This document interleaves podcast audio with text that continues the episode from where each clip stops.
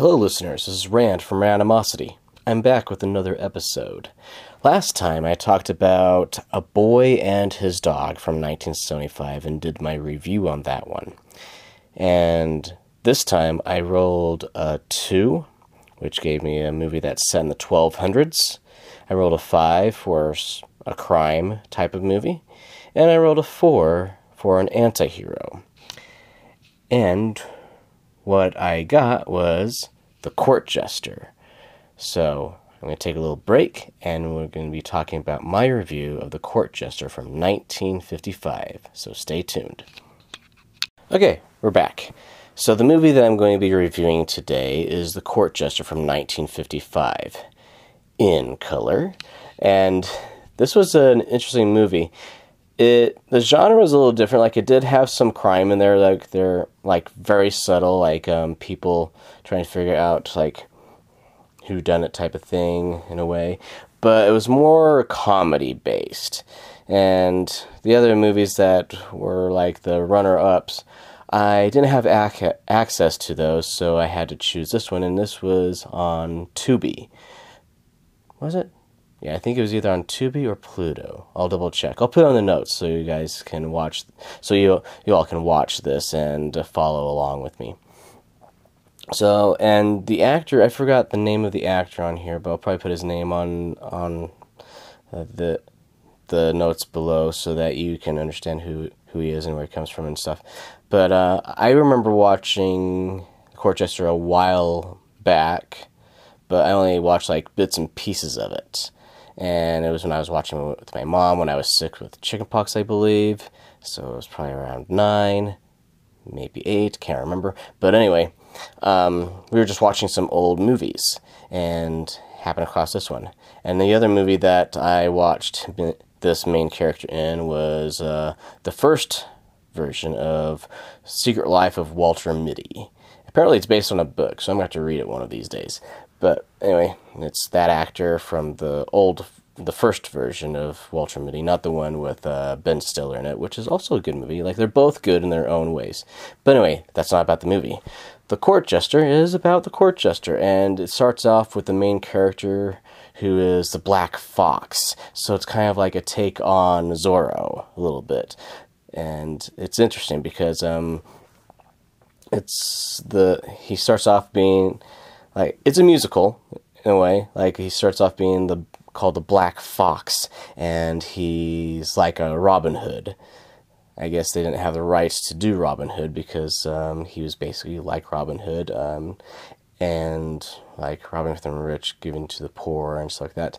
But it wasn't like with money. They're trying to um, make sure that this child who has a birthmark of a flower on um, on their rump, and this baby was going to be the next eh, king in line. So, and they happened to have that. It was like part of a prophecy, I believe. And the main character had that child, but it was never really clear whose child it was. I probably lost like whose child it was from the very beginning because I kind of got I got I got a little bit sidetracked of like what was going on because um, they were talking really fast with the with their rhymes and the musical numbers and stuff, so it was like really hard to follow. But nonetheless, that's what I gathered. And they're trying to dethrone the king, who is a horrible king, by saying by bringing up this prophecy that there is going to be a child with a birthmark of a flower on the rear end, and that was going to be a child. And uh, that was a comedic thing because uh, whenever the main character was like, uh, I guess, flashing the people around, like showing the baby's rear end, they would just bow and be like, Your Majesty and stuff. So it's kind of funny that way. So it's very comedic. And um, and there's like a love interest happening again, spoiler alert if you haven't seen it, but you probably should all have seen it if you haven't. It's a really old movie, but it's in color, so it's one of those like um, old movies that does one of those old few movies that had color instead of black and white back then, and um, it's taking place in the 1200s, obviously, and the costume design is very colorful. It's almost like they're like, we have color now. Let's try to utilize it as much as possible and just have it like stand out a lot.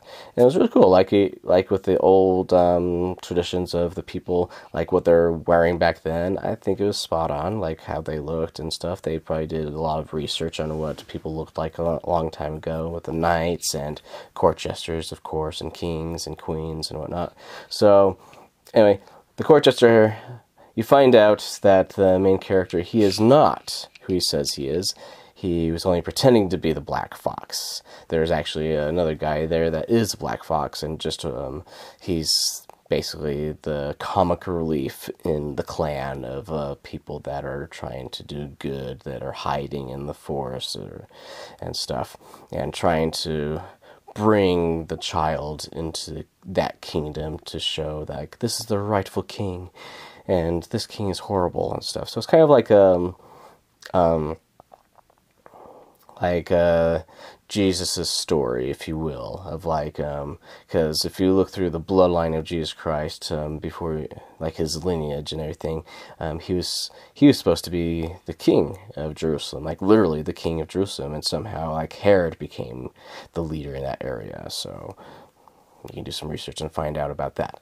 But anyway, it's like that that type of story that they're like um, uh, I guess, bumming off of. And, uh, no pun intended, of course, for the child's rear end. But anyway, um, so, and they have this heist that they have to do and try to go in there uh, um, under radar.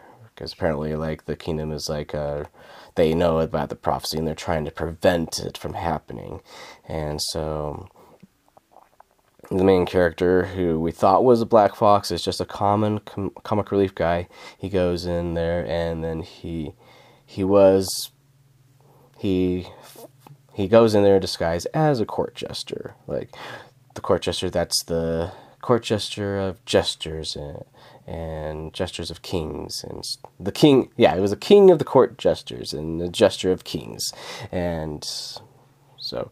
But it's kind of like saying like you're basically the king of fools. So, oh well, so that works. And um, so he disguises himself as the king, king of the court jesters, and he has his love interest with him, and they really love each other. They're very passionate about each other, and kind of like head over heels that way. And then when they're going in there, there's like the king's daughter who's betrothed to another, but she's not happy. She wants to find somebody based on like actual love instead of some stranger. It was a time back then that they were doing that, so yeah. And then when the court jester, who's this, well, the main character who's disguising himself as a court jester, he's coming along. The princess, rec- well, doesn't recognize him. The princess notices him and wants to f- finds him attractive. So then she has like a little witch type of person, a witch that um, foretells her future and that she was going to fall in love with somebody else. And so she's like gun ho about this. But if the prophecy doesn't, or if like the predictions doesn't come true from the the witch, the princess will kill the witch and stuff. And she jokes about that all the time. Well, she talks about it. She doesn't joke about it. She's serious about it. So, so the witch is like making sure that her fake predictions come true, and she uses her spells to make things happen, and it becomes like a really good comic relief because the court jester, he's um, well, the main character. He, I'll just call him the court jester, even though he's disguised as one. He um, he is not very confident and the witch helps him become confident so that he can woo the princess. And this goes against his wishes because he already has a love interest, so it's kind of like a little bit of a love triangle that's happening there. But he's not in love with her. He's only in love with her because of the spell that the witch gave to him, so that the witch could basically save her own neck. So it's out of that. And it's got some funny numbers in there, very musical, funny numbers, and rhymes.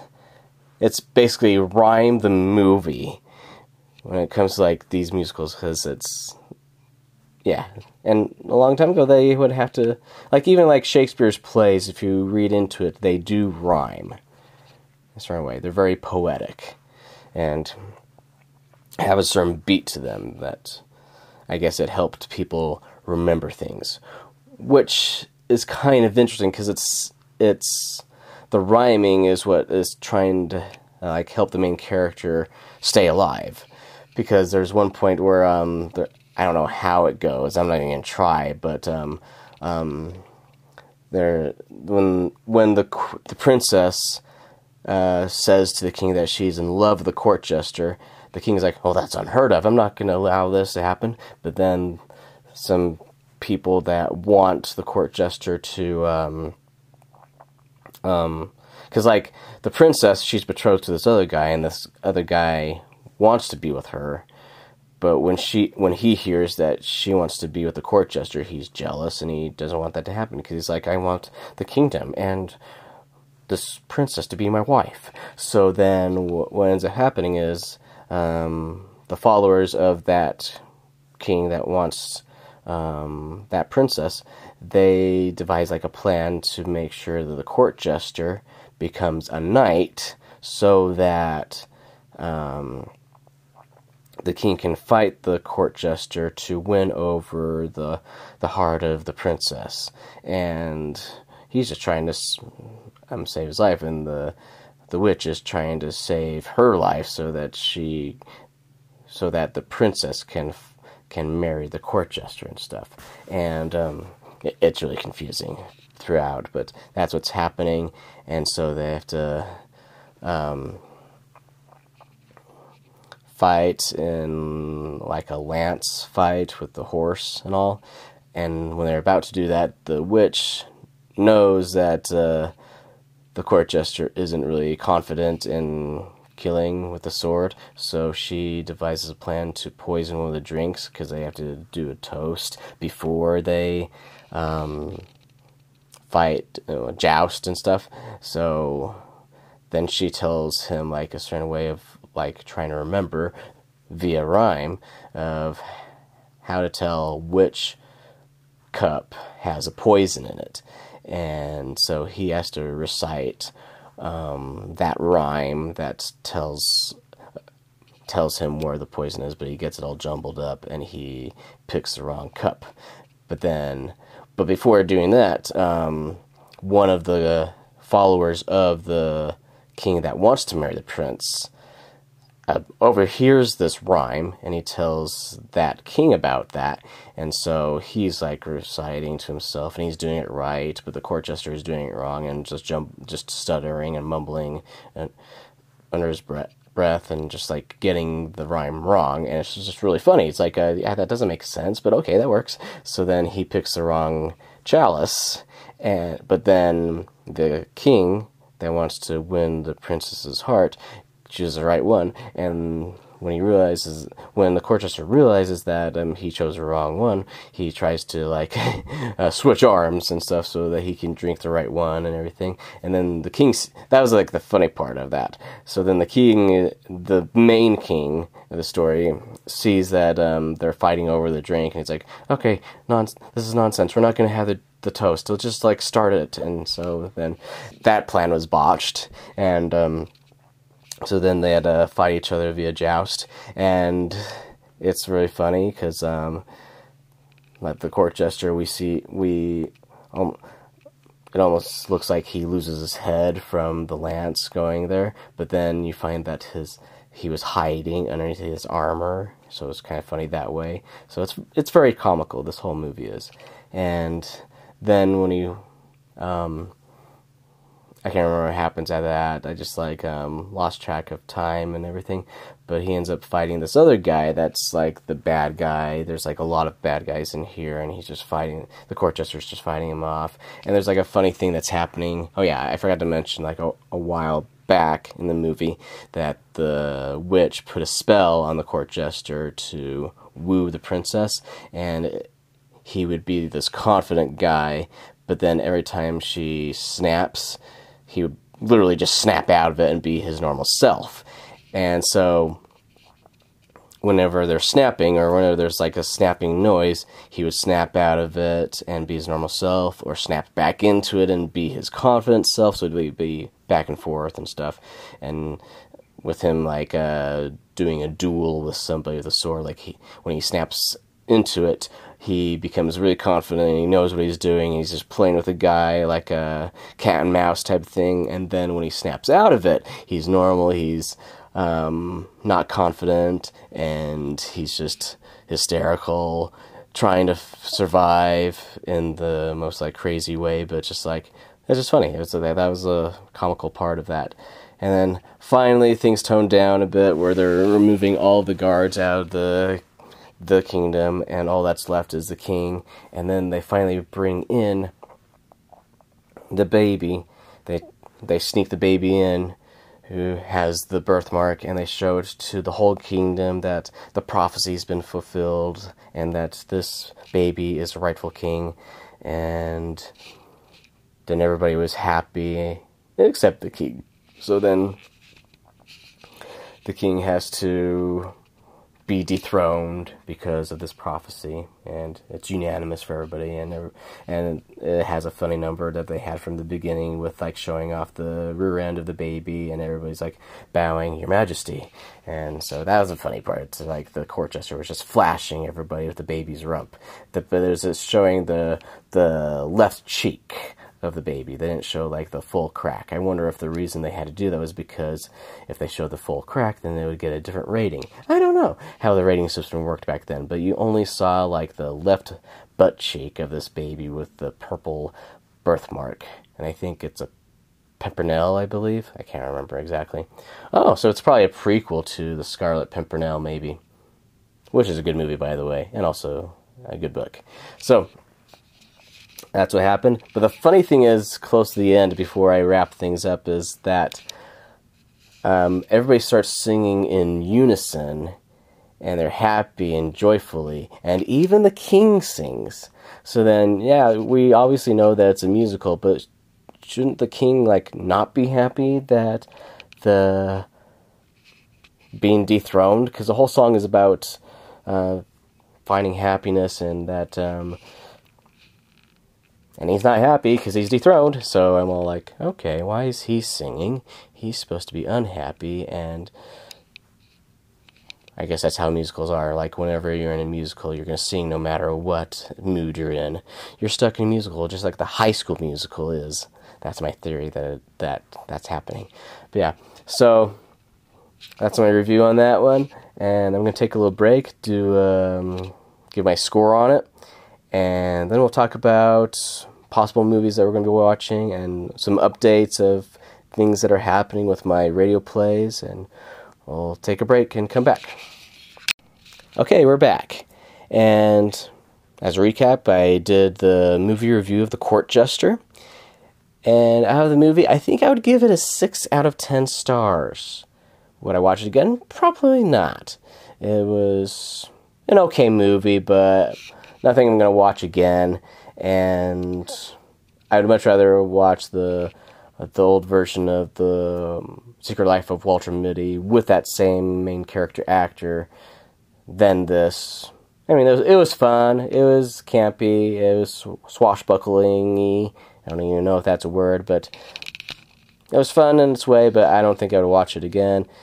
It might be good for people who are older than me to enjoy it since it was in 1955, but I do like some movies that were released around that time, but this one wasn't one of them. But anyway, anywho, um, so the next movie we're gonna watch are the things that I rolled. I rolled a four, and I got that's taking place in the 2000s, and then I rolled a two, and it's a sci-fi movie and then I rolled a 3, so I got a monster. But since I rolled a monster, I had to roll it again because there's a variety of choices of monsters. So then I rolled a 2, and I got a vampire. So this would be interesting. And I have a list of movies. I had a larger list of movies that I could have watched, but some of them I couldn't watch because I don't have, like, I either don't have the DVD or VHS of it, or well, I guess it was re- since it was released in 2000, they had a DVD. No, wait. DVDs happened after The Ring, I believe. And The Ring came out in 2002? Anyway, DVDs were out in, in the year 2000s. And I would say that The Ring, the movie The Ring, was a cause of that because everybody was afraid of VHSs after that. But anywho, so I had a big list of vampire movies that I was going to watch, but since they're not available on any streaming services or I don't have like DVD access to it as of yet, I'm I've chosen these movies because they are in, in streaming platforms that are easy to access for me at least. So the other option, the options I have is Queen of the Damned from 2002. It's on Tubi currently. BloodRayne, but it's like spelled R A Y N E from the year 2000. I know it has Ben Kingsley in it, and it's also on Tubi. And then there's Batman versus Dracula from 2005, and it's on HBO Max. So those are my options.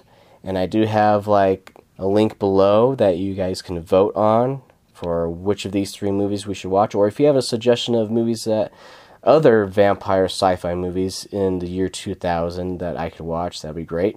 I have thought of doing even Dracula 2000, but I have seen that one already, and it's not my favorite. So we're not going to watch that one. We're going to try to watch these these movies because I haven't seen these movies, and there we go. So again, put down your choice of which ones I should watch, and we'll, we'll watch one of those for next time. And a little update with my pod, uh, not my podcast. Yeah, well, it is part of my podcast. Uh, my radio plays. I'm working on some more uh, stories from Apparition. I've got one more that I'm working on, and it might be released before this episode or even after. Hopefully, before, so that uh, I get these episodes going. And then after that, I'm going to try to get the episode of Beardman Chapter 2. And then after that, I'm going to get some other episodes that are coming up as radio plays, like Gulliver's Travel in Space. Um, there's Highway to Hell, Michigan that I'm working on. And I'm also, with these radio plays, I'm going to have them released on this podcast. And also, I'm going to try to make books out of these so that they'll be available and you can read them if you can't, if you're deaf or you want to read them instead of like listen to them on my podcast and everything. So, anywho, that's the update as far as now with my radio plays and what movies I'm going to be watching next. And stay tuned, my friends. Become a sponsor. Help me out as best as you can with Patreon, all that jazz, and stay cool. And I'll talk to you later. Bye bye.